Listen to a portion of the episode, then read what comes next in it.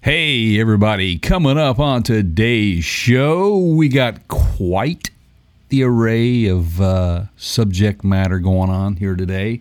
We're going to start out with a little uh, little recent firing over at uh, the Google AI um, uh, office.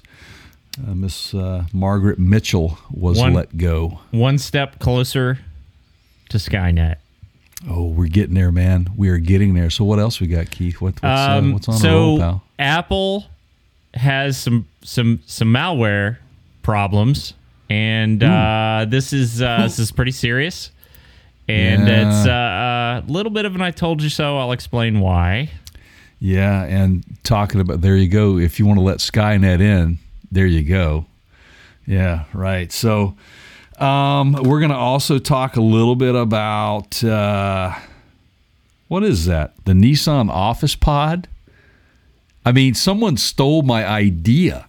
I think, but apparently Nissan is uh, listening to the needs of the many uh, wanting to kind of. Yeah, it's about time somebody came up with this. I think it's a fantastic idea. So we're going to talk a little bit about a portable office pod that uh, Nissan has talked about recently at the Tokyo show. Um, it's an alternative to uh, staying. You know, if you're self-employed, which a lot of us are. This is an alternative uh, to get you out of the house and on the road, maybe. So, what else? What Trip else to, trip to Stonehenge for old time's sake. Been there. Ooh. All right. Agent uh, Mulder and uh, and uh, I forget who else. Scully? this, uh, I, yeah, Scully. That's right. Oh yeah, Scully. She's hot. She was uh, hot anyway. And your Texas home, powered by a Ford F one fifty. Man, Ford just got it going on, don't they? yeah, Yeah. apparently, literally So- and figuratively. So Yeah. all of that coming right up, everybody.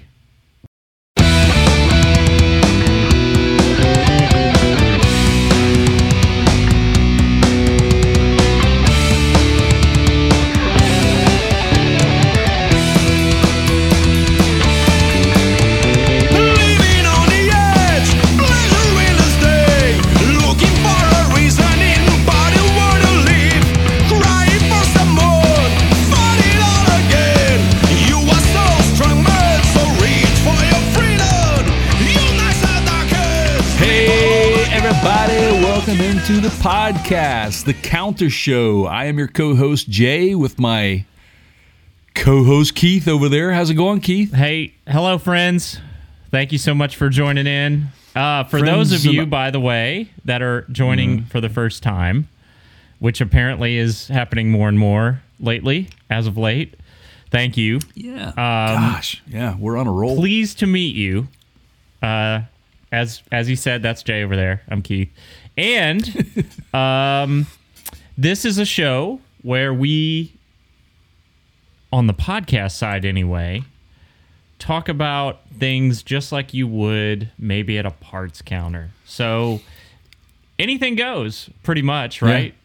No, I mean, that's, that's some, it, man. Some days it's aliens, and some days it's uh, axles and bearings and drive shafts, right? and some days it's a combination of, of, of all of that. So just get ready. Put uh, keep your uh, keep your wigs and your keys away from everyone, and uh, just get There ready for the show. So you know, if you're driving along, just kind of enjoy this. Um, if you enjoy our podcast, uh, please remember that you can always go to partscounterguru.com and hit the uh, podcast tab up there to locate every platform Spotify, Google, ooh, Google. um, maybe not Google, man. No, no, no. That's up to you guys. You, you choose whatever platform you want. But we're on Apple iTunes. Um, we're on uh, TuneIn and, and Stitcher and Amazon and all that good stuff. So just check it out. Um, you can also you can see some of these video segments over on our YouTube channel at youtube.com forward slash Parts Counter Gurus. Uh, while you're there, hit that subscribe button, ring that bell, and also give us a thumbs up. And please tell your friends. We'll get into some social media sites here a little later on, but uh, right now we just kind of want to give you that opportunity to you know, if you're liking what you're hearing and you enjoy our show, which we enjoy our show, we hope that everybody else enjoys our show. Um, and if you do, uh, tell tell some people, man, and uh, help us keep growing this thing. We're doing well. We're on a roll, loving it. Oh, speaking speaking of being on a roll, uh, this was not part of our initial uh, lead in today on what we're going to be talking about, but I wanted to I wanted to bring this up to you, Keith. Um, it looks like AAPEX and SEMA are really, really making some bold moves um, and trying to get people to go ahead and get their reservations made. Um, go ahead and get their booth spaces if you're an exhibitor done. So, any of you people out there that are listening to this today, uh, if you are a company that is exhibiting or wants to exhibit, you should probably go ahead and take advantage of that uh, early enrollment now. And AAPEX, Uh, that's the alien aftermarket uh, Uh, people- pervasive people- equipment exchange. Exchange, that's it. yes, that's it, man. Yeah. Automotive AAPEX, aftermarket. What is it? What is it? What is Automotive aftermarket product exchange, yeah. it? pretty Oh, okay. And SEMA, of course, everybody knows SEMA. And SEMA, yeah. special equipment. Yep. Um, great show, and we really do hope that uh, SEMA, if you're listening, and we hope you are, uh, you guys over the SEMA Media Professionals, which are our our, our peers in the industry, uh, we hope to see you there. Um, if you are listening, um, we hope it happens, man, and we are we're excited. I can't wait. I am looking forward to it. We're already looking at places to stay. So there you go. All right, so um, we just kind of spoke a little bit about the Google um, stuff early on. Uh, we podcasted what two months ago or so on a on similar. Yeah, so they had a they had a previous firing, and um, this is becoming a theme with them. And and and I feel like the theme with us is we repeatedly point to this on this program Mm-hmm. is AI for the sake of AI is not. Uh, we've all seen this movie. We've seen the, the these movies. We know how this ends, right? Mm-hmm. That's right. And and for those of you that don't know what I'm talking about, uh, there's a guy running around in a like metallic body that's an AI, and he says like you know like He's a shapeshifter. Hasta la vista, baby. Yeah, yeah. this is not good. Like from the perspective of just letting things be in charge. Um, I, I understand it's cool to have your smart home lights and all that, and I, I have some of that too. But there's something going on in Google, and I'm not trying to have a trial on the air here, convict anybody, and we don't know all sides of the story. But I, I the, from the details that we do know, Jay, it just it feels ah like they're hiding something. You know what I'm saying? Yeah, that that's what I was going to say because I when I went back and I looked at some of the the information that um, uh, was out there that there's a story that broke about the second firing in this particular sector of what Google does. And trust me, there's a lot of good things that Google does do from a technological standpoint, um, you know, and, and pairing up with other companies out there to grow technology. But you got to understand, man, when it comes to artificial intelligence and and what you're doing with the data to get to get to that point, um, it's it's it's a, there's a fine line between growing technology and invasion of privacy. right. And, I feel that these two particular individuals have found that opening in the side of the boat, man, and they're saying, "Hey, this is not right. We need to do something about this." So let let's put some let me let me put some meat on the bone for what you just laid out there. Let me give you the backstory here for those of you that don't know what we're talking about. Okay, Google just recently fired Margaret Mitchell. She was the founder and co-head of Google's artificial intelligence ethics unit. Okay. So Right, so what does that mean? So basically her job is to make sure that the the things uh ooh, look at that. My phone just chirped up at me because I said the G word. Um Margaret's Oh, job was see? basically to make sure that things weren't being done in an unethical manner on the artificial intelligence side. Remember the old mantra that Google had "Don't be evil" that they got rid of years ago. They because- lived. They lived on that, right? man. That was it. Yeah. So so okay, well people get fired all the time. Maybe it was her fault, maybe it wasn't. We don't know all the details. But this isn't the first AI ethics employee that Google has nixed in the past 6 months. It's happened before. Um both women that they have let go were campaigning for more diversity at Google, and they raised concerns about censorship happening within Google. Now, uh, Dr. Mitchell says, "Hey, uh, she's been la- locked out of her her Google systems for five weeks. So, so this was Right. brewing, and they were kind of positioning themselves. Okay, she couldn't get into her email, couldn't get into her calendars. They shut her down, and they are citing. Um, let me let me see if I can give you the specifics.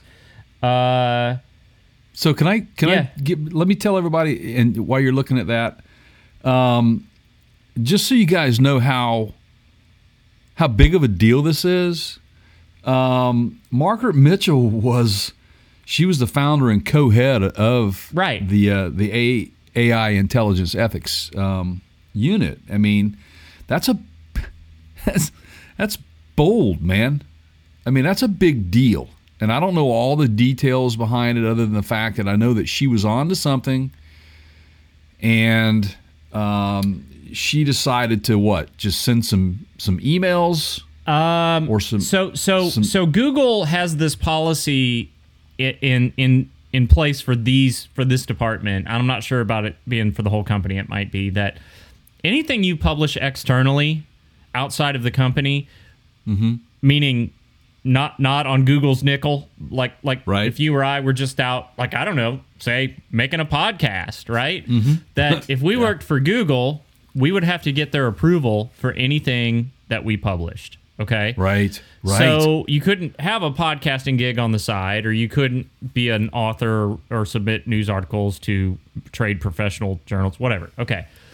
So so basically, from what I understand, this has happened where these employees released documents, published papers, made comments, those sorts of things outside the Google ecosystem, and Google ain't having it. Right. Um. Oops, there's the G word again, firing up my phone, man. Look at that. See Google. See guys, Google's listening. Pay attention. So what I found interesting, um, and I'm gonna I'm gonna re- read this. Um, Doctor, let's see. She co-authored a research paper which she says was that was Doctor uh, Gebru. That was the first fire. That, That, was, was, the, first, fire. Yeah. She co-authored a research paper, and she was asked to retract it. And the paper had pinpointed some flaws uh, in the in the AI language. Now, um, following a meeting on the paper, she sent an email to an internal group called Brain Women and Allies, criticizing the decision. Um, she had emailed her management, laying out some key conditions for removing her name. Um, uh, and if they were not met, she would work on a last date for her employment. And of course, she Yeah. gets an email response back that says, "We respect your decision to leave Google. There's and we're the door. accepting your resignation." Yeah. Yeah. exactly. And that's how that's how those those companies work sometimes in that which regard. Which is but- fine and it's their right to do that the, the the problem that i have with this is they are trying to keep something secret here apparently They are, but I think that w- the, the company is the, the company. The way I s- read this, that these people that are close, in close contact or work closely with this department and these these particular individuals, um, it it it it caused a lot of fallout. Um, and hundreds of their colleagues signed a letter in support Yeah. of of both of them. And in her response, in, in the response to that, the company's chief executive Sundar Pichai apologized for the way she left the firm. That's Gebru, now Dr. i can Gebru. i can bet you that the reason that there was like that five week lockout on this time around with dr mitchell and all that was because they were trying to make sure they had buttoned up everything before they showed the. Exactly. So See, they learned and- a little lesson from the first one. Well, did they Now- though? They're just firing well, differently, you know. I mean, Right. So Well- I, and I understand trade secrets, No, right? They learned how to fire differently. There you go. Right. Yeah. I, I understand trade secrets are one thing, and you can't have employees leaking that out. But to my to my knowledge, and I might be wrong here, leave us a comment in the in the comment section if you know differently. But I don't think anybody was leaking trade information. I think these were opinions that had more to do with ethics that got them in hot water. Right. This was a technology and the ethics within that technology that's supposed to be abided by, which, like Mm-hmm. you said earlier on, was the mantra of Google early on. and they are not abiding by their own rules. No, that that whole "don't be evil" thing anymore. That's so far out the window. Right. Yeah, it's so well. what is this- Let me back that up. Google has been busted. Mm-hmm. Not you know, there's been federal in- inquiries. There's been uh, data that has been published out there of their Mm-hmm. abuse of customer privacy many times. Okay, Right. So Right. I'm not just at at you know random making these statements. There's factual stuff out there that says this stuff. This has happened before. It's become a pattern. And don't you find too that because of the high level technology that's out there now, that there's a lot more high level infiltration of some of this stuff as well, getting in there, and you kind of wonder what of your personal data is at risk here with Google, and is that what these guys were concerned about? Right. And you know, so so my question to you, Keith, and if we can lay this out to our audience, what do you feel is the biggest threat from something like this happening when we don't have when okay, so it's like our government. We have we have certain sectors of our government government that keeps our our politicians in check. That mm-hmm. keeps our our democracy, our republic Right. in check. And that's why these things are in place. What you have here is a similar situation. However, Google is like saying, nah, get out of the way. We're just going to do this anyway. Well, that's just the thing. So it's called the EULA, the End User License Agreement, and and and the problem that people have is, uh, when and and I'm guilty of this too with Apple, with you know Amazon on their Alexa side, with Mm-hmm. with Google on their side. Um, as I look at my phone to make sure it's not waking up when I say that, um, you sign virtually an EULA agreement, basically that says uh, if I'm go in in by agreeing to use this product, you're waiving your rights to, or you're agreeing to, right? Right. And in many cases, it nobody reads those. I mean, South Park famously made a joke back when Steve Jobs was at Apple that you gave your soul away. You know, right? do. It's in the it's in the EULA. Yeah. But um, you're giving them the permission to listen to anything and everything you say, type, read, write, whatever comes through on that device in many cases. Okay. Mm-hmm. So it's the trade off. People have given up their freedom. I'm, I'm about to turn into Ben Franklin here. In, in exchange for you know certain certain conveniences and right. that's great. This thing, I can control it with my voice. I can get in my car and tell it where to drive me. All I have to do in exchange is give it access to everything I say. To everything. right? Yeah. Yeah. Well, eh, what what you maybe don't realize is because you say, well, you know, I don't care. I don't say anything that I don't want people hearing.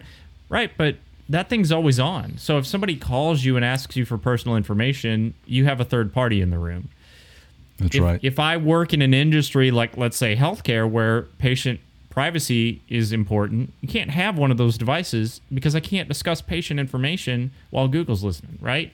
Exactly. And and so there is no regulatory body in the sense of it's you. You're giving them permission to have your information. You're agreeing Right. to it.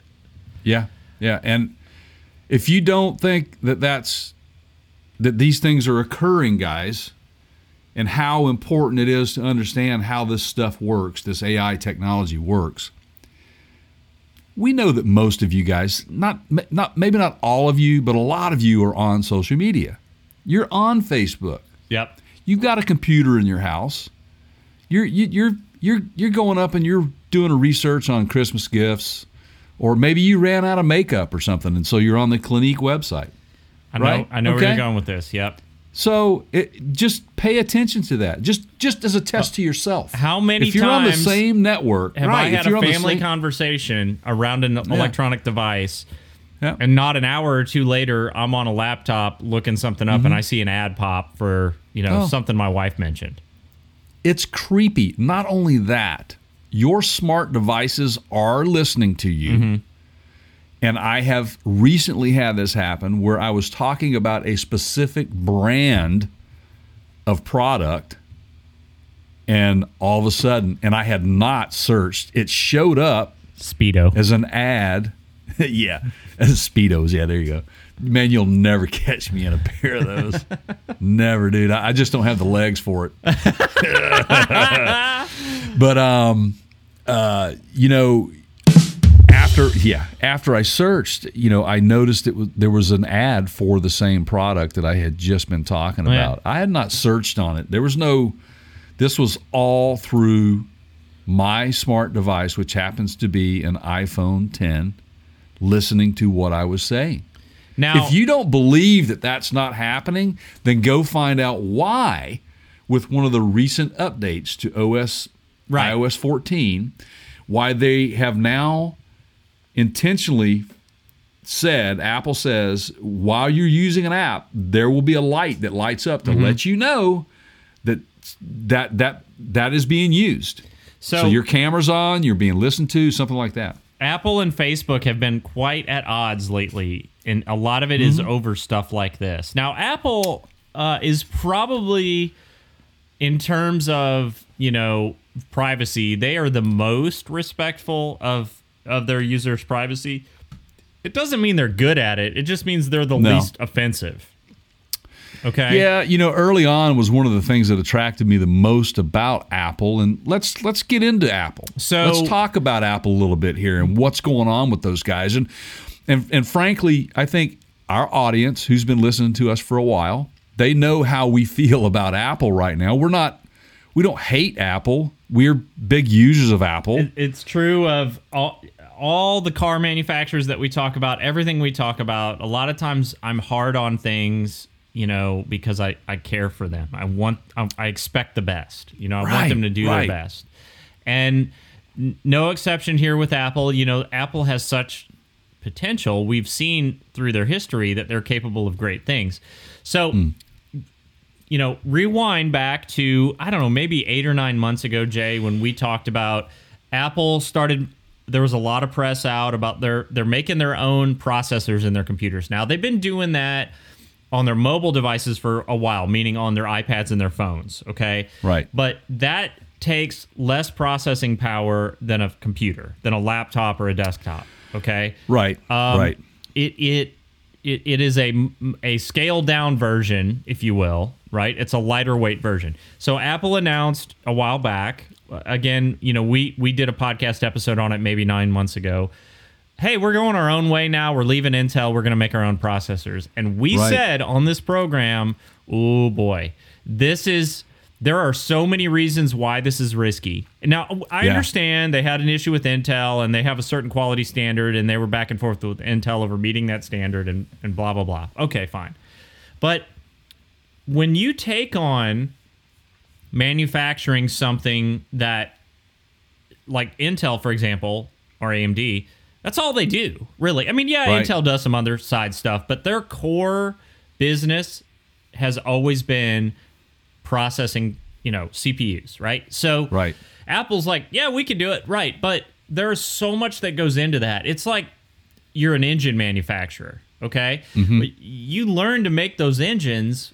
You're going to use that for multiple vehicle platforms because of the amount of R and D that goes into manufacturing that engine. That's right.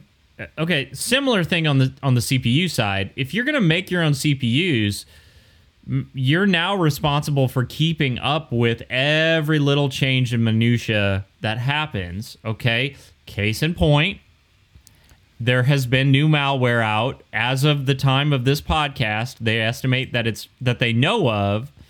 It's affected thirty thousand Macs. Apple Right. historically has been somewhat immune because of how the OS is updated and patched and built to malware, but no more. Uh, it's always been susceptible. It's just never been as as easy, I guess. Um, This does affect the M1 chip, the new Apple manufactured processor. Uh, they're calling it Silver Sparrow. And if if you want me just to go into a little bit of why this is a big deal, Yeah, I do. And I mean, I I know why it's a big deal. Um, I'm gonna and I'm gonna speculate my thoughts on it, and I'll let you you take off on this. But when I look at this, you know, I'm I'm just I'm gonna just kind of give a a narrow perspective here. Okay. bottom line, just a few words. I think the timing of Apple doing what they're doing now with their own processors, the M1 chip, could not have been worse because Yeah. of the vulnerability. Oh, they're freaking they- out right now. You better believe they are scrambling. and they to deal should with be. this. They should be freaking out because this this was a new platform that they were rolling out, and they were going to do this in sequences, and they're still rolling it out to, to specific devices. I've seen a lot of tech guys Yep. on YouTube talking about how well certain aspects of it are. Um, that remains to be seen. But now here you have something rearing its ugly head. Is something that on this level, Apple hasn't really had to deal with it with such a new technology, right? Yeah. With such a new product. So now all of a sudden, these guys that are making processors, they're going to have to spin up extra resources to throw at solving this malware issue. Okay. So you may be asking, if you're watching or listening to this, well, what does this matter to me? What can it do? Okay. Well, that's actually the problem. We don't know yet. Don't know. So, so here's what we do know. Um, if your Mac is infected with this, okay, it is. We used to call these zombies. Your machine was a zombie. Um, Mm-hmm. it is taking control of your machine. So, so every hour, these infected computers phone home. They call back to a control server and ask for instructions, almost like a Manchurian candidate or right, like a sleeper spy. Okay, just once an hour, they're checking in to see if there's any instructions. Right. And for now, the response has been no, nope. no, no, No nothing- payloads detected. Yep. Yep. But the problem is, we don't know what that payload could be. Okay, so could it brick your computer? Sure. Could Yeah. it, you know, combine all these computers into a massive distributed denial of service attack to try to take down some intelligence agency? Sure. Or NASA or. You know, whatever, right? Uh, I mean, they Or could just you and me. Some media knows? outlet. They could target our website. They could target Right. whatever. But Yeah. you have a combined force of 30,000 computers from all over the planet basically doing whatever they're told to do. Now do you understand why this is dangerous? Very dangerous. Also, too, to let everyone know that these guys that are that are developing this malware, this could just be a beta test for them. They're checking to see how Apple reacts it to this. It seems to be highly what coordinated. They do. Absolutely, it is because it seems like how they're it's just running one- and what Yep. these security firms are discovering about how it's running. This is not a 14 year old in his mom's basement that put this together.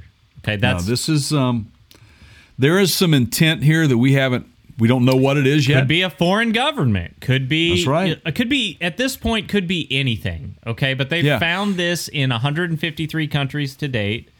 Mm-hmm. Um, most of the infections are concentrated in the U.S., the U.K., Canada, France, Germany, um, and it's using Amazon Web Services as part of its distribution, which is a global network of servers. And yeah, again, here we go back to this whole AI thing, right? Like, Right. If this can happen to an Apple computer, that Apple controls the the complete R and D through the production. They're making the processors, they're making the laptops, they're making the keyboard keys, they're making the hard drives, they're making everything. Okay, right. and you're going to tell me that if it can happen to them, it can't happen to some AI driven device that you have in your home to where that can't be hacked? I mean, are you kidding? Right.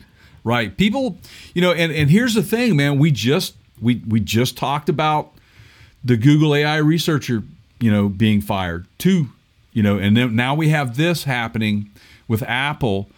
Um, we are in a very vulnerable time right now when it comes to these sorts of things, and it is it. We, this is quickly changing with the AI technology, um, and I think that that's where this is what this is going to stem from.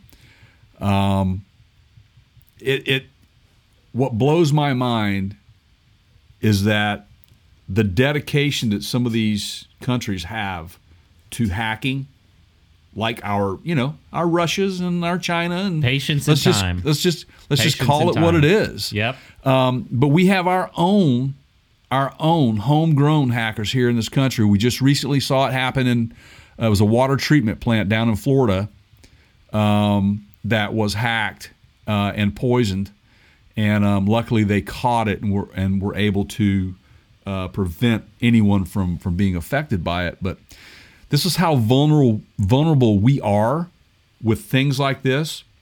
Could this be something like a uh, water treatment plant going down or a power grid Yep. going? You know, we don't know, man. We don't know. It could be defense systems. Um, could be uh, NASA uh, uh, systems where this, this, this, you know, we've got the space station up there. We don't know. So, you know right now in in in in, in kind of a closing suggestion tr- to try to be helpful with this, you know, you might be asking, well, you know, what can I do? Well, right now, keep in mind thirty thousand is just the number we've detected, so th- they expect that it's probably a lot higher in terms of the infected computers. We don't know where this came from. We we don't. It's just like a real virus. We're still in the early stages of trying to figure all that mm-hmm. out. I'm sure everybody can relate to that with COVID, right? So there isn't anything right now. There is not antivirus software out there that is capable of removing this. Uh, the, there, it, the, the Silver Sparrow itself is sharp enough, they think, to detect attempts at removal, and that's Right. a- another problem. So here's the best thing that you can do for now. Okay, and it's not great, but it's better than nothing.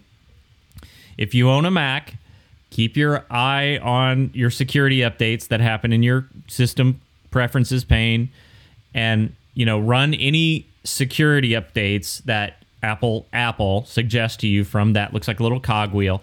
You know, I'm not talking about application updates from the App Store, you know, where you go update like Keynote or whatever. I'm talking about if there is a security update and it'll say security update, run it. Okay, not Okay. talking about an OS update, not talking about changing from maybe High Sierra to you know whatever. I'm talking about security, the anything with the word security in it. Run Now. that update. Right, right on. You're absolutely correct, and I've been paying attention to that. And I'm going to say this because I am not as tech savvy as Keith is, folks. That's this is this is Keith's world. He lives in two worlds: fast cars and computers, um, which are both pretty cool. Um, but me, I'm I do not set my automatic. I don't have automatic updates set on my on any of my computers. Nor do I. do not. I I used to do that, but I do not do it anymore. And here's why. While the Yule eulogy might be uh, super super uh, long, or you know when uh, these agreements that come out, and I, I'm just Oh, the EULA. So- oh, we yeah, can go with eulogy. Yeah, I, because Yeah. it could be a death, man. Yeah. Yeah. I'm just, just saying. That's why I threw that out there. But I tend now, when there's an update available, I go in and read about it. And it takes me five, ten minutes to read through the topic of discussion. A lot of it's just doesn't make sense to me. But I also try to authenticate where it's coming from because you will find that there. Um, and then also maybe put in a couple of extra things like I have on on my machines that I use specifically my my my Mac my Apple product. I have a lot of authentication in place. A couple of two you know two two type authentications in place where I have to you know type in a code, um, whatever. But just little things like that that can maybe buy you a little bit of time before you just happily click on Yep. something and go, oh okay, boom So give your give yourself a take a deep breath for a second. Don't just general- go click. Yeah. in general, Mm-hmm. okay, I, I try to try to preach this to my 11 year old. Read what's on your screen before you click anything. Absolutely. read it like you need to understand it. Okay? Yes. It's there for a reason. You don't have the time or you don't care, okay, but you're going to get what's coming to you. My Right. philosophy on anything that I use production wise, like work equipment, security updates are fine. I typically run those as soon as I can Right. if it's a patch or if there's a legitimate reason that I have to run an update. So, in other words, in terms of the equipment that I use, the old the old saying, if it ain't broken, don't fix it, right? Right, right. If I've got my podcast recording rig set up the way I need it and everything works as it should, and I have no compelling reason to make a change, don't make the change. If there's a security issue that I need to patch, fine. If there's a bug in Final Cut or in some audio software that we're using, okay, I'll run that. I'll read through it. I'll make sure I understand that it's going to, you know, patch up and maybe fix what's broken. But if things are working fine and there's not like an added feature that I need or whatever, eh, I'm not in a hurry to apply that. So, just just Yeah. for now, everybody be careful Be very with- vigilant.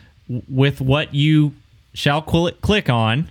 You know, make sure you read and Yep. uh, stay away from uh, you know pop up websites that tell you the your your your flash is out of date. Uh, everybody's flash is out of date. By the way, for those of you that don't know, and the reason for that is because Flash has been discontinued, and you should not be using Flash anymore on any of your stuff. And that's why your flash is out of date. Stop right. clicking and you'll see messages. you'll see, you know, you need to update your flash. Don't do it. Just just cl- exit out of it. Don't worry about it. I I have that conversation Flash with was used as a virus distribution platform quite a bit, and it got to the point where Adobe just said, "No more. We're done with it." right.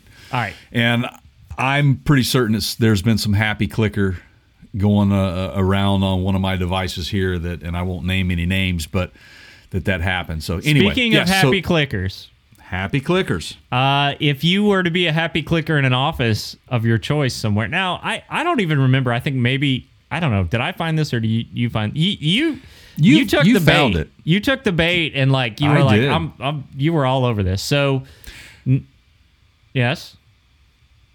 Should I tell people where we're at, or do we Yeah. just ah? Well, do let's, what you let's just want, talk man. about this. Well, what you what you what you want? Oh, that's a little uh, Beastie Boys, just in case anybody couldn't interpret that. Anyway, um, so we've all been faced with, uh, you know, not all of us, but a lot of us have been faced with the challenge of working from home during COVID. Um, some of you are already working remotely, like myself, like Keith, who- we've been. I think I would say that Keith and I are well seasoned remote workers. We know how to get it done. It has its challenges on a number of levels. It can affect the psyche if you're not getting up and taking breaks and going Hold on. outside. I got a message that my flash is out of date. Should I click that? that would be a no. I hate to say I told you so. All right. Anyway, Right, right. So um, Keith and I actually did uh, we did a po- couple of podcast segments on you know how to work remotely, working from home, and that sort of stuff, and how to deal with it. And this is really cool. Now, granted, this is a concept, um, but great ideas are born from those concepts. And nine times out of 10, you're going to see some version of this out there at some point. But Nissan, and again, Nissan, we're talking about Nissan again. Hey, Nissan's you- been in the movement. do you consider know? them an Asian company? Um, yeah, I do. They are. I mean, that's I their mean, roots, right? I mean, Yeah, absolutely. I mean, it was Datsun, Nissan. You know, yeah. I, I yeah, still man. consider them an Asian. You know, I think so. Even though they, you know, they're they're rooted in in the state of Tennessee now with their North American that's- headquarters. Yeah, right. But so here's why I ask that because Mm-hmm. you know what we typically see in trying times from the Asian auto manufacturers like Honda, like Toyota, to give you a Hmm. Yeah. couple of examples. Um, and I, I saw this heavily on the Honda motorcycle side during the 2008 recession. Acura was another one. Yeah. They tend Yeah. to shut down R&D. They pull way back and tighten the belt on their R&D budget. Mm-hmm. And Nissan is they're in trouble. They've had some trying times lately. Okay, it's no secret. Okay, Right. a lot of times what happens when an auto manufacturer gets in trouble is they shelter and they stop R&D or they severely cut the budget. It is very nice to see them backed into a corner Yeah. here and just doing what they can to see, you know, let let's keep trying, let's push innovation forward, right? Let's do something. And you know, they we talked about it. We had a podcast on it. We did a little video segment over on youtube.com forward slash parts counter gurus. If you're interested in going there, just subscribe while you're there if you don't mind. But um, you know, they started out the, the, the you know the, the flurry of activity with Mm-hmm. the the Nissan Proto Z, and then now we we just recently talked about um, the Pathfinder. Um, that's it's going to be out. Uh, what was it we just podcasted? It was another vehicle that. Uh, Well, the Frontier, oh, the Frontier, the Pathfinder, redesigned Frontier, and then the the, Pathfinder, Z, and that and the that actually is out now. If you um, are unfamiliar with how to get to our full podcast, go to our website at partscounterguru.com or partscountergurus with an s dot com. Both Mm-hmm. Yeah. take you to the same place.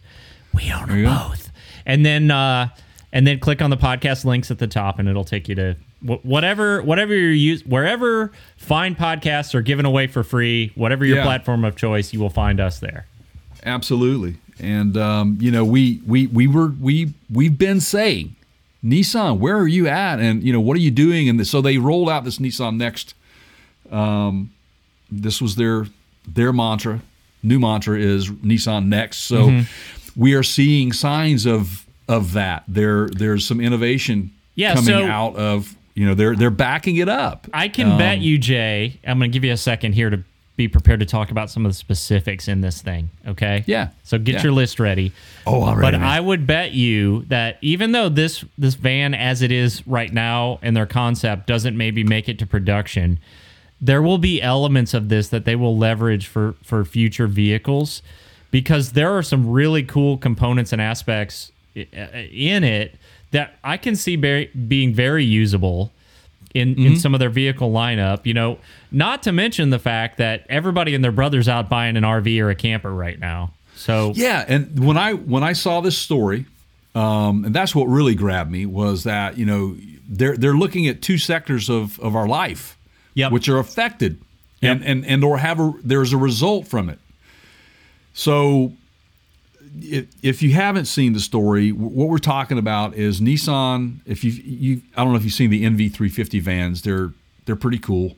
Um, they're basically fleet style vans. This doesn't look like that though. This looks more Um, No, like a, it's a VW. It's it's camper yeah, it's more yeah, it's more uh, rounded and Mm-hmm. aerodynamic looking. Whereas the the the NV350, if you're if you're out on the highway today, it looks like just one big huge box with wheels. You know, like an Amazon van or something. You know, Mm-hmm. Right. Which matter of fact, I think Amazon may use a few of those.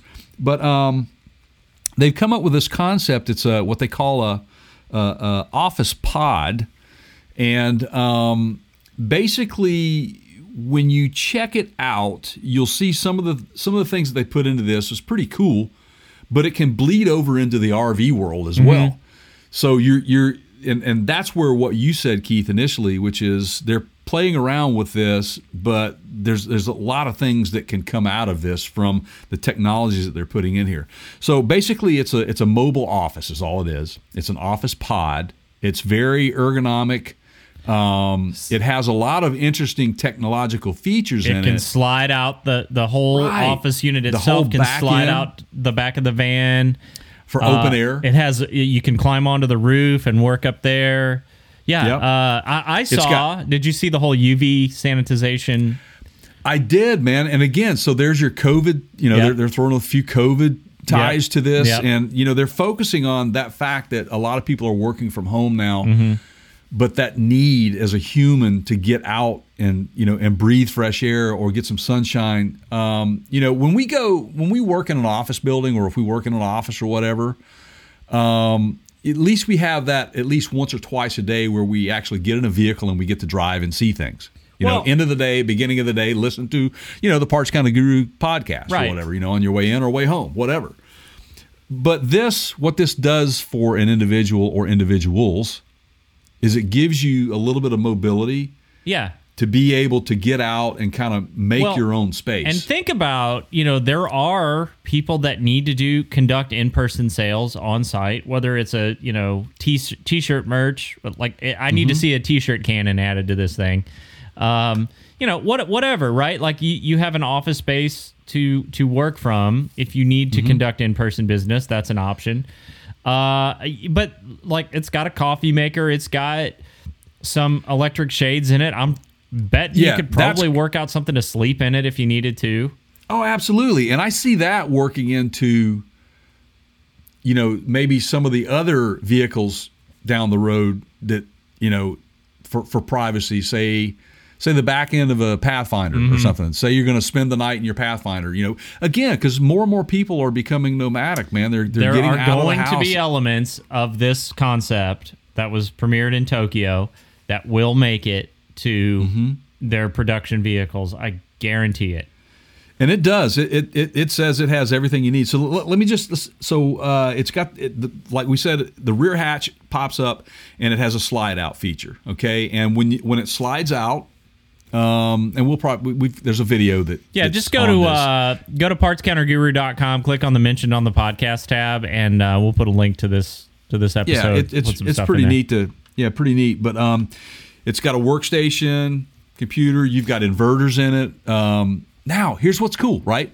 So could this whole Starlink thing be the timing of this and Starlink? Yeah, so yeah, it depends on how you want to get your internet. You know, um, cellular delivery is is the popular way today. You know, meaning like you're using the data plan on your you know cell service or whatever. But if you have uh, Jay's talking about Starlink is Elon Musk's satellite internet, uh, or as I like to call it, internet from space. Um, which potentially you could integrate with something like this, and just like satellite radio, works anywhere Any- as long as you have a clear view of the sky. anywhere you're at, you can you can use this stuff. So this makes it so much easier. I mean, if you've got this type of vehicle for that, look, if I'm still working from home and this thing is actually comes on the market and I can I can and I actually need to work from home still, I'm, I'm again I'm hoping that you know maybe I'm just flying around the country going to shows and we're You just know- doing shows. This is an Yeah. interesting um, component of the the world we live in today, meaning you know post COVID or Mm-hmm. in the middle midst of COVID, I guess. Right. Um, you know, let's say you're interviewing for a job, and you know the requirement is work from home. right. Well, how many people, and I know this is happening a lot. Be, look at the RV sales in the past 12 Oh, months, Skyrocket. Well, they are finger quotes here working from home, right? But where is home, right? And Right. does that employer, you have to think about it like this like, you know, can they require you to be in a certain city or does that need to be discussed in the job interview or can you just get a product like this and go drive it out wherever you want and you know next week you're in Florida and the week after that you're in you know New Mexico I mean is it You remember? You remember what I said? The, the last pod, the, absolutely was the last podcast that we did, and that we put out. And it, I kept saying about the you feel the electricity, like in the air, and it was kind of a play on words, but you're seeing all this EV activity, this change in technology, but you're seeing other industries that are mm-hmm. related to the automotive world that are going, oh, wait a minute. Like, for example, Airstream with their EV assist Right. That they're committed to now. Now you have Nissan with this uh, pod, this office pod that, that carries you out on the road. I am seeing more and more ads on TV or on you know pop up in my browser when I'm when I'm researching stuff about RVs, and they're they're coming right out and saying, "Hey, working from home, why stay in your hometown? Go to such and such park and camp out here with us with all the amenities of working from home." There are hotels are changing. I mean, they're you know they had already had com- the opportunity for computers and hookups and stuff like that but they're they're refining those i've read something of, of, of late how they're trying to really focus on that connectivity whereas you know years past you go to a hotel the connectivity is horrible or if you go to an rv you- resort you can't count right yeah we talked No. about that in our so so before we move away from this topic I want to add a couple things here for those of you yes that are that are hanging with us.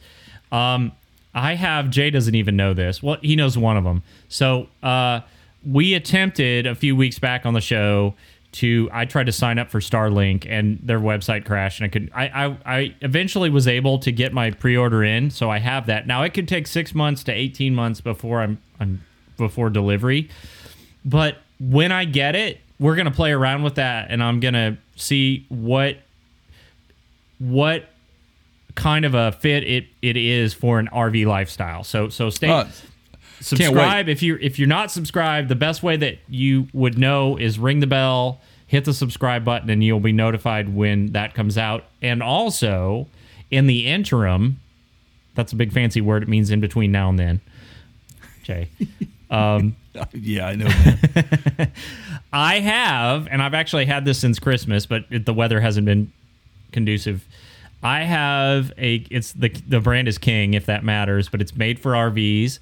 It's a cell phone cellular amplifier system made for your RV. You can ladder mount it, you can roof mount it, but it's designed basically to help me work from my RV with an internet connection over the cellular network and I'm going to go through and do a video on what it is, how I'm going to install it. Um, we're going to review it. I'm going to take a look at how well it works, and I will have all of that in place before our summer trip.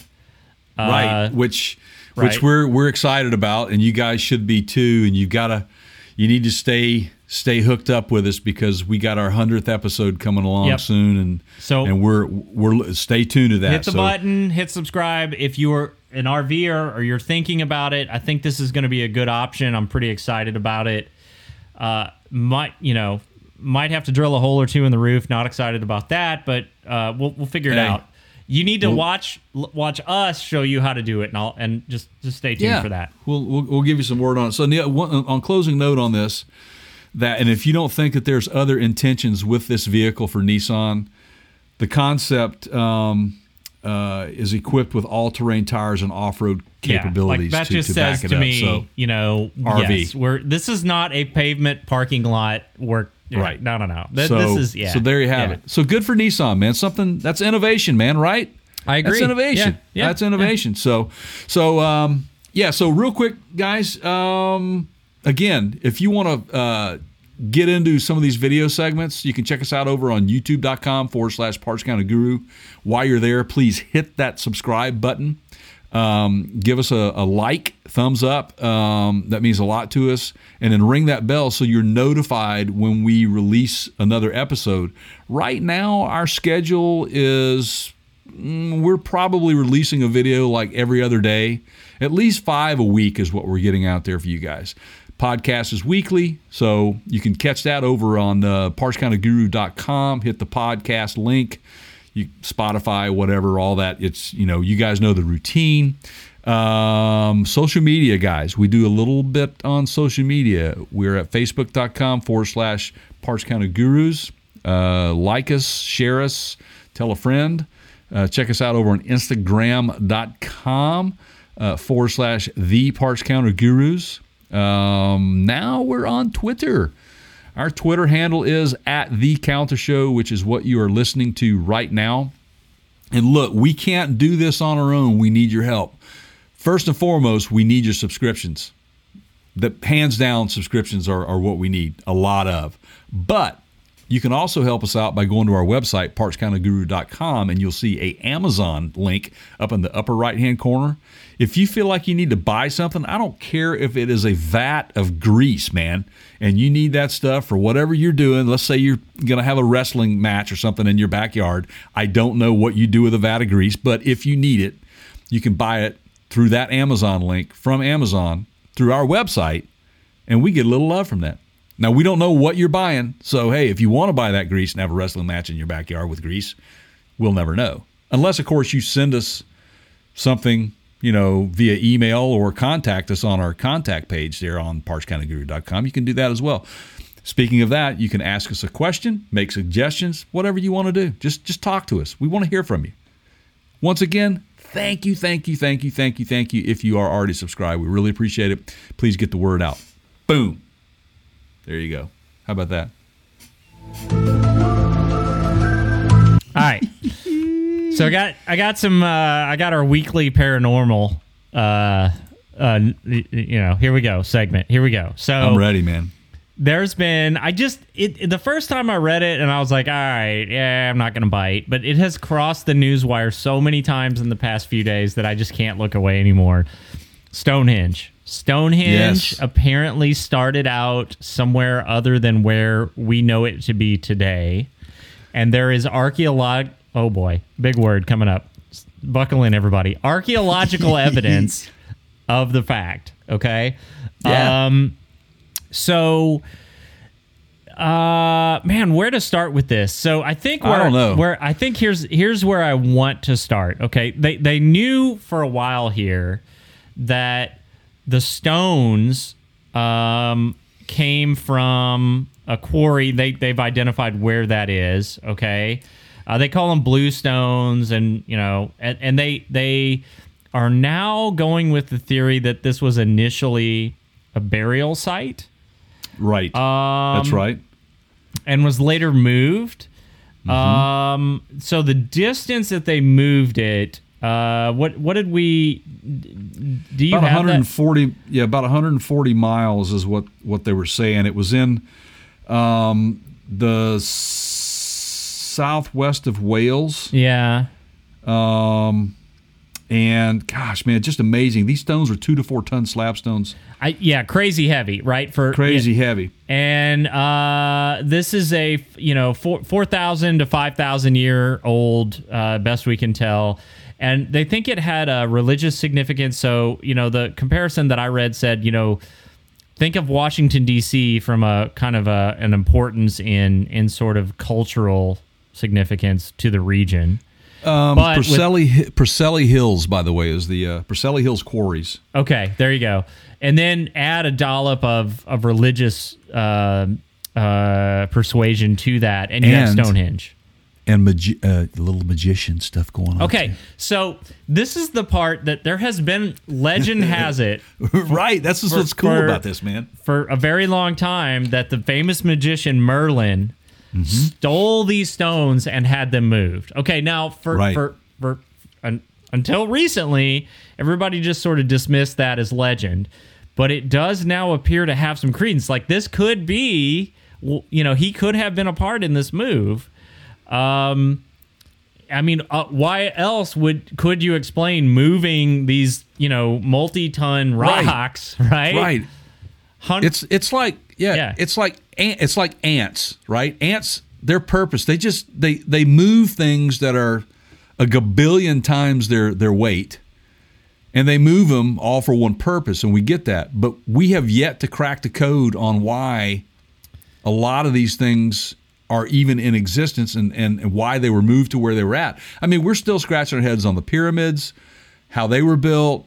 Um, I mean, look, if you guys are into, you know, UFOs and extraterrestrials, man, I mean, this is like a well of, of that sort of stuff going on, man. But Well, and you know, it's fascinating to me that in its current location, uh, the main entrance aligns with the the the, the, longest day of the year of summer, Yeah. right? And that four or five thousand years ago, people were conscious of that. That they knew that the, the days got longer and shorter, and there was a longest day. And oh, we're gonna take these. You know, big heavy ass rocks, and you know, line Right. the front door up with the longest day of the sun, Uh, and and and you know, not to mention the fact that they were aware that the sun um, th- that something was in motion. Wh- whether they thought it was the sun that was moving or they knew that our planet was moving, Right. that that sun did not come up over the same tree every day of the year, right? Exactly. Yeah, and you know, look how they know it was moved.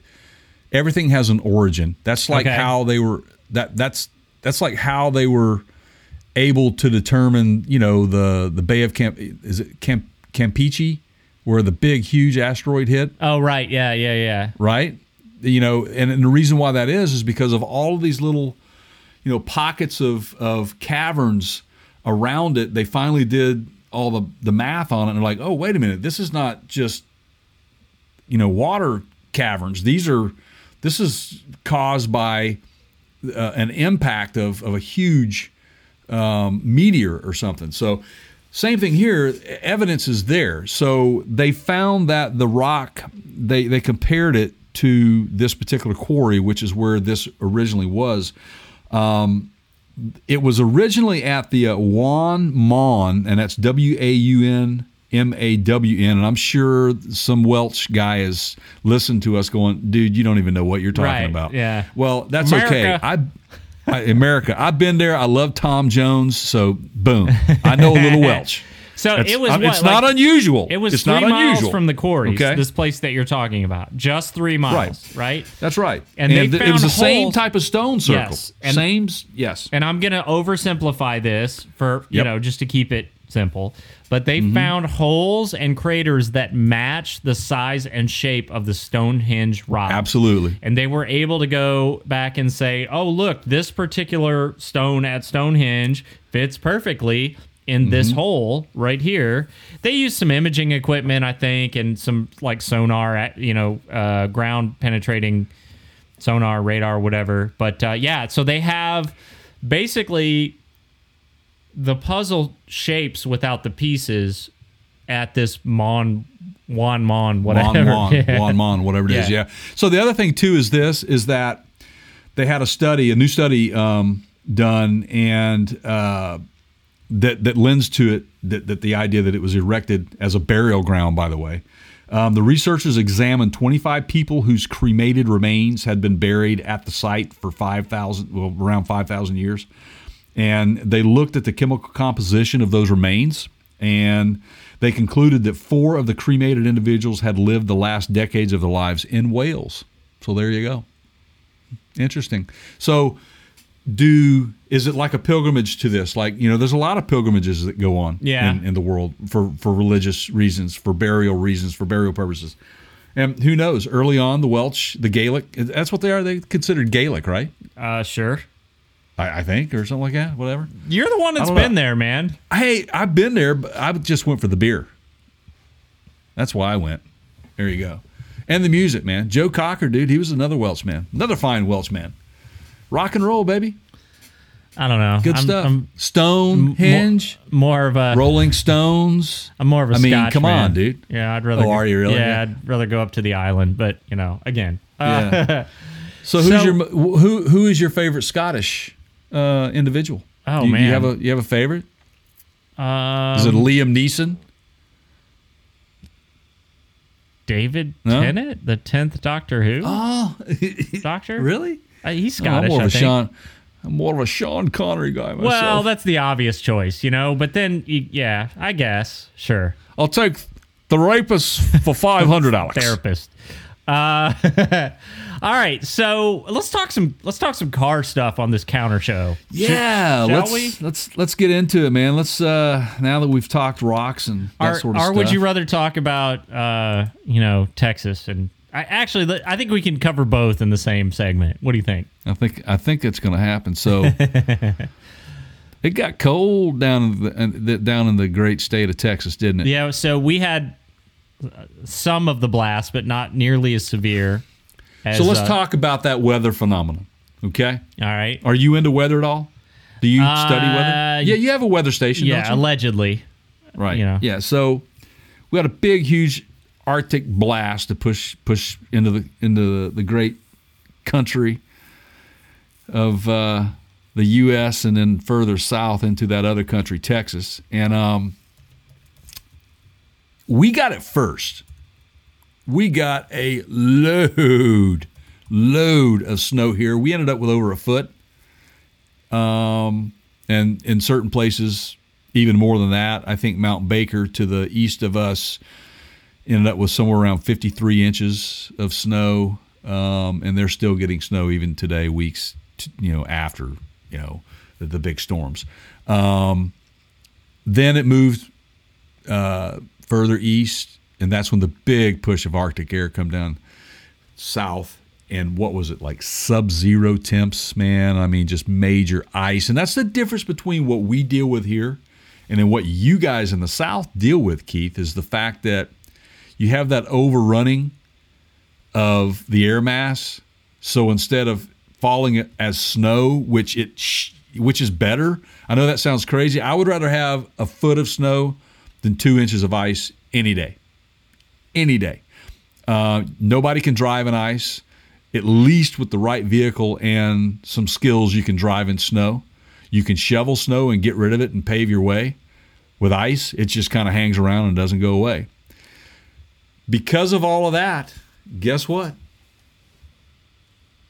Texas didn't have no power for a couple of days, man. Tell you what. All right, so you know where to start with this. Um, you know, everybody, if if you've been living under a rock in Stonehenge, I guess you haven't heard about the power problems in Texas. But for the rest of you, I, I don't, you know, I don't want to go too much into the things you already know. But I want to maybe talk a little bit about why this was, a, why the power shortage happened. But also, you know, here we go with ingenuity again. So Oh yeah, people just kind of living out the dream, pe- man. people Hey, have, so yeah, yeah, yeah, Yeah, yeah, yeah. well, um, I mean, they, I mean, we all want to kind of live off the grid every once in a while, Yeah. right? I mean, this is just like what you wish e- for, e- right? extreme, yeah. So So uh, we have a guy here that, for those of you that uh, didn't catch it on the podcast, we commented on a previous episode that Ford was as an add-on option. You could you could order a generator built in to the new F one fifty trucks. Now, I would expect this to be multi-purpose. Like if you're a big outdoorsman, I could see it coming in handy like a camper. Also, contractor, right? If you need to power your, you know, table saw, whatever, uh, you know, some power tools. There you go. You've got a generator you can take right to the work site. Um, little did Ford expect that people would be using these things to heat their homes. So, in case you're wondering what we're talking about, we're talking about the Ford Pro Power. Okay. That's a feature, and it comes on some of their F one fifties, um, the hybrid, as well as just the standard. Yeah. And like you said, who would have thought? Yeah. I mean, I think that. Do you think Ford's intent was what we're about to talk about? I don't think so. I think it was to tailgate, uh, to power up things when you're out tailgating Sure. at games and stuff like that. I think it was for work site projects, Sure. you know, stuff like that. But and the grid in Texas, right? So, so Yeah. I who this knew? is going to tie into a couple themes that we've had on this show. So, so here's a little bit about what we understand, what I understand about why and how this happened. So, weather was a factor. Now, if you're a first time listener, welcome to the program. Thank you. Glad to have you. Uh, Yep. we have we have covered many times on this show where electricity comes from and it does not always come from the same source in fact i feel like i should just record this jay and just hit play every four or five episodes but um, most that. states have a diverse complement of ways that they produce electricity so i can tell you like for example in texas they burn a lot of natural gas to produce electricity um, you know, in other states, like where Jay lives, there's a considerable amount of hydroelectric. You know, it comes from dams, solar, wind. All those are ways that electricity can be produced. Burning coal is kind of the old way, still in use today. Right. So Texas has all of those means. The problem is that this cold blast affected every one of them in terms of their ability to produce at normal capacities.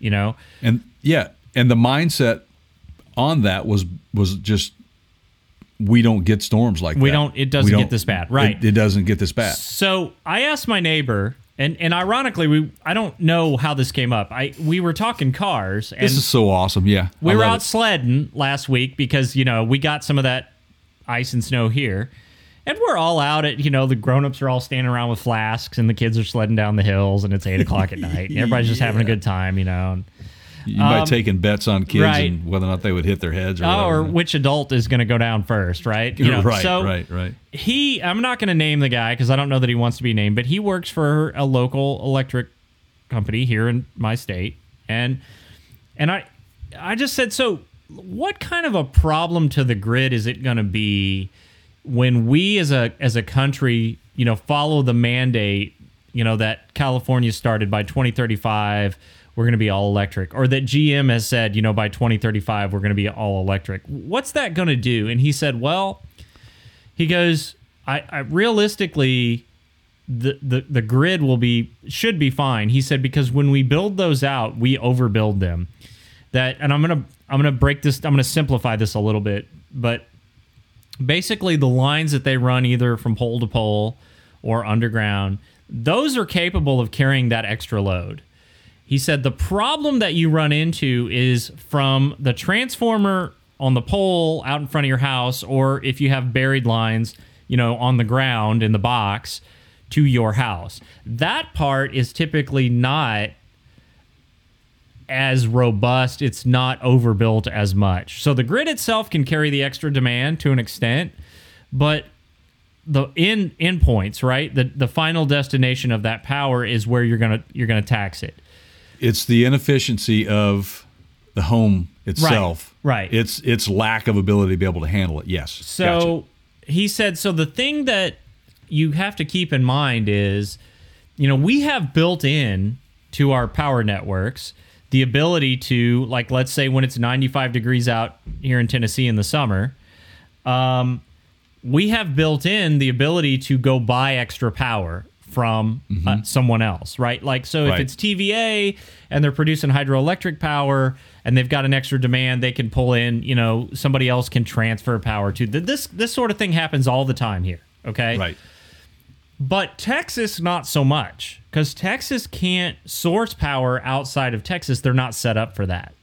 Right. Okay. They have their own grid. They want to be their own. They're in independent. their own. They're independent. Yes. So when they hit capacity, meaning everybody was running their electric because it was really cold, and you have this perfect storm, so to speak, no pun intended, of the sources that generate that power being reduced because of the storm. Mm-hmm. Well, now you have the rolling blackout situation that happened in Texas where we can't make enough power to keep up with the demand. Right.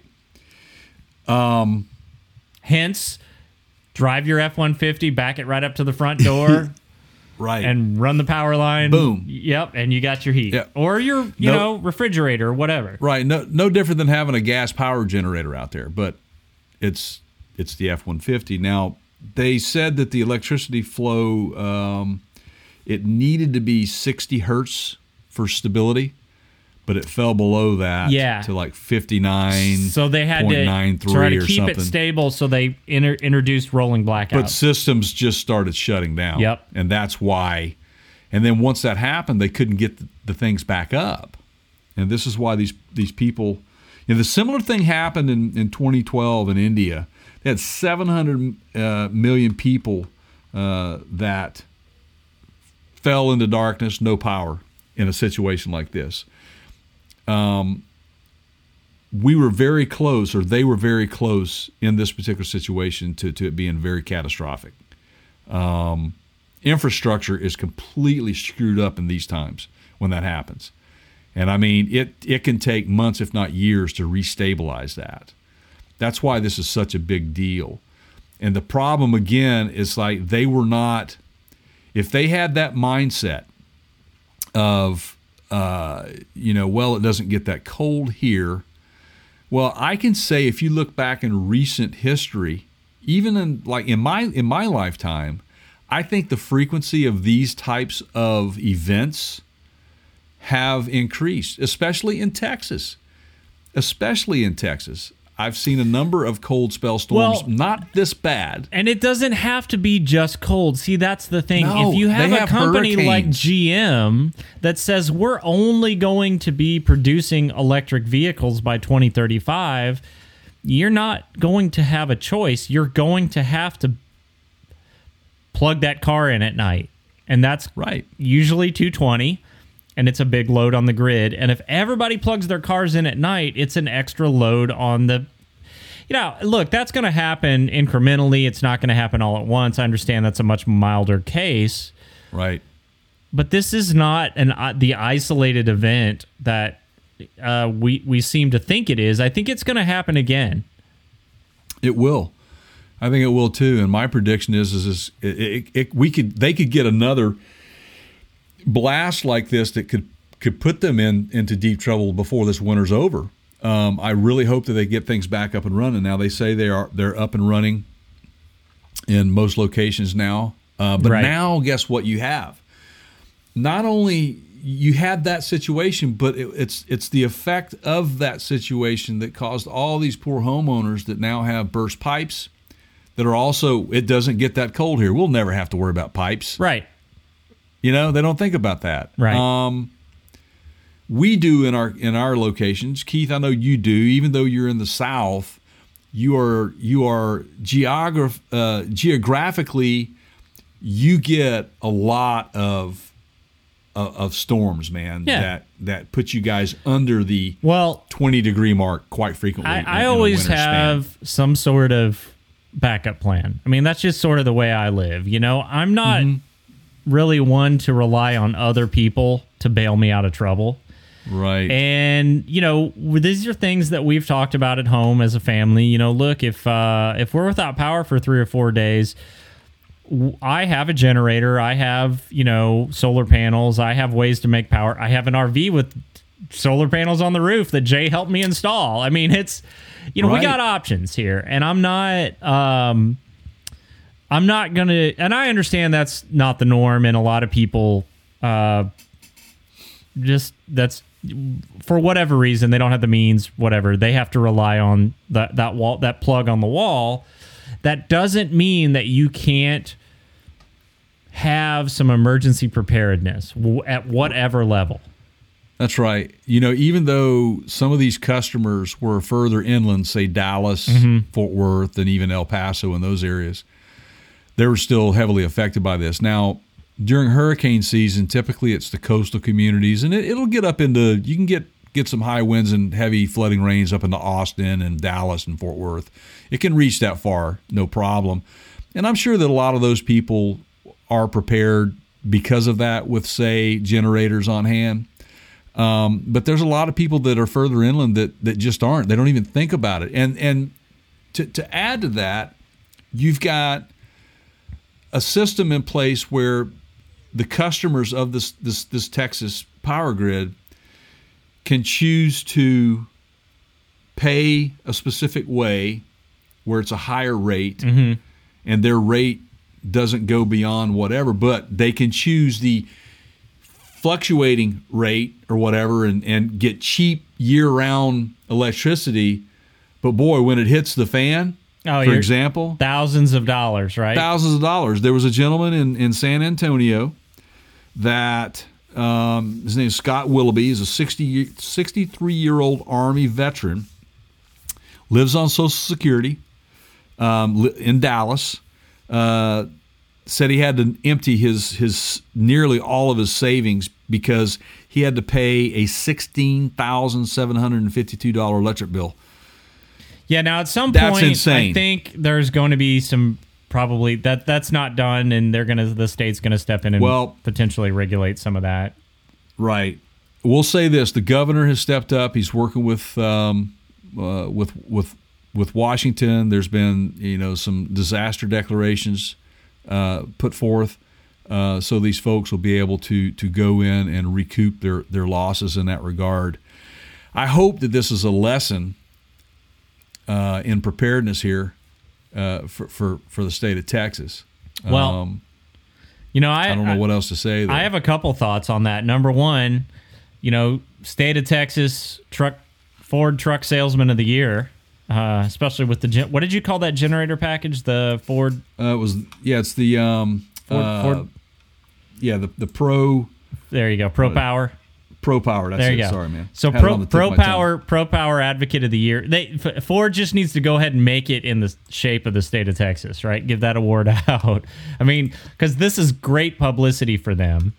Uh, Right. And I, you know, I sitting at the dinner table explaining to my wife like how this works, and she was like, "Oh yeah, I get it," because you know we had an RV and it all made sense.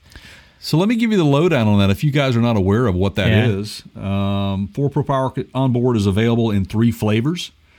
Uh, depends large, largely on the pickup's powertrain. Um, the non-hybrid F-150 models are available with an optional 2.0 kilowatt inverter system uh, that outputs uh, via a pair of 20 amp and 120 volt outlets in the bed. Um, or you can uh, choose the new hybrid power boost mode. Uh, it upgrades to a 2.4 kilowatt Pro Power system as standard equipment. They're hybrid, man.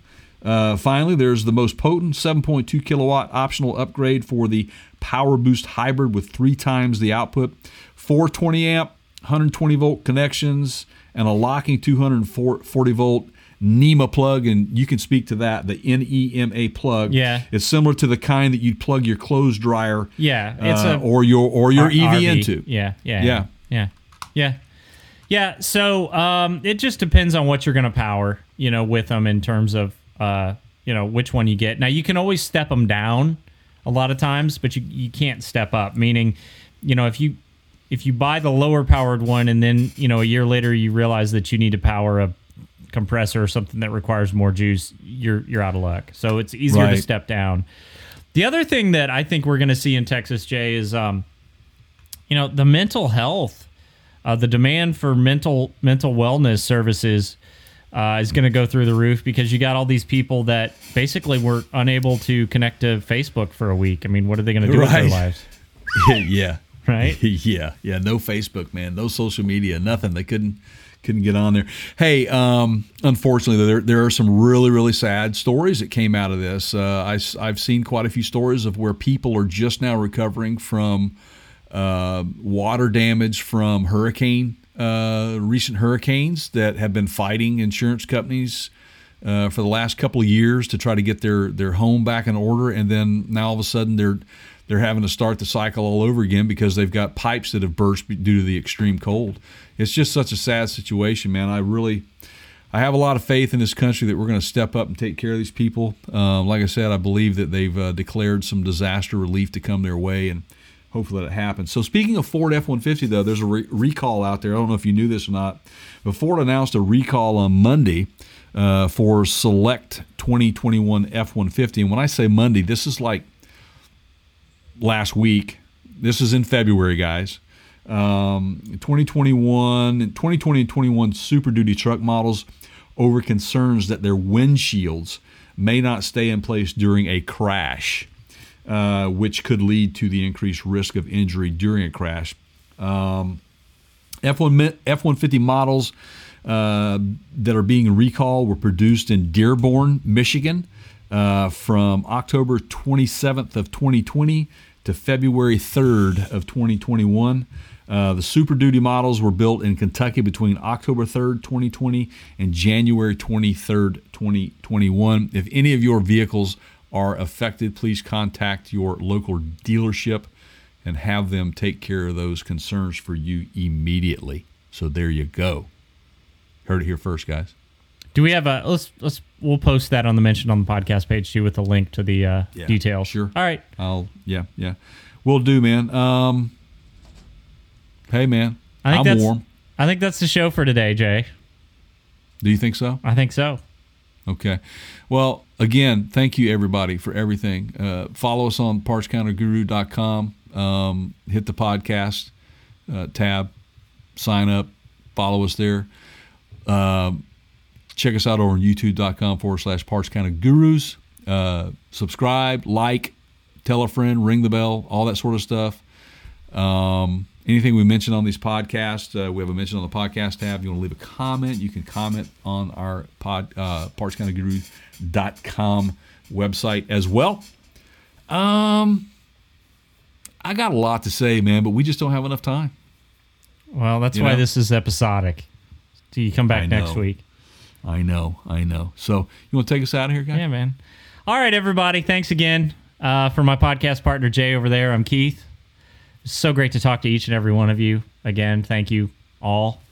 We look forward to talking to you again soon to hear what what uh, what Jay is is holding back. Uh, until next time, only wear things that bring a smile. Take care, everybody.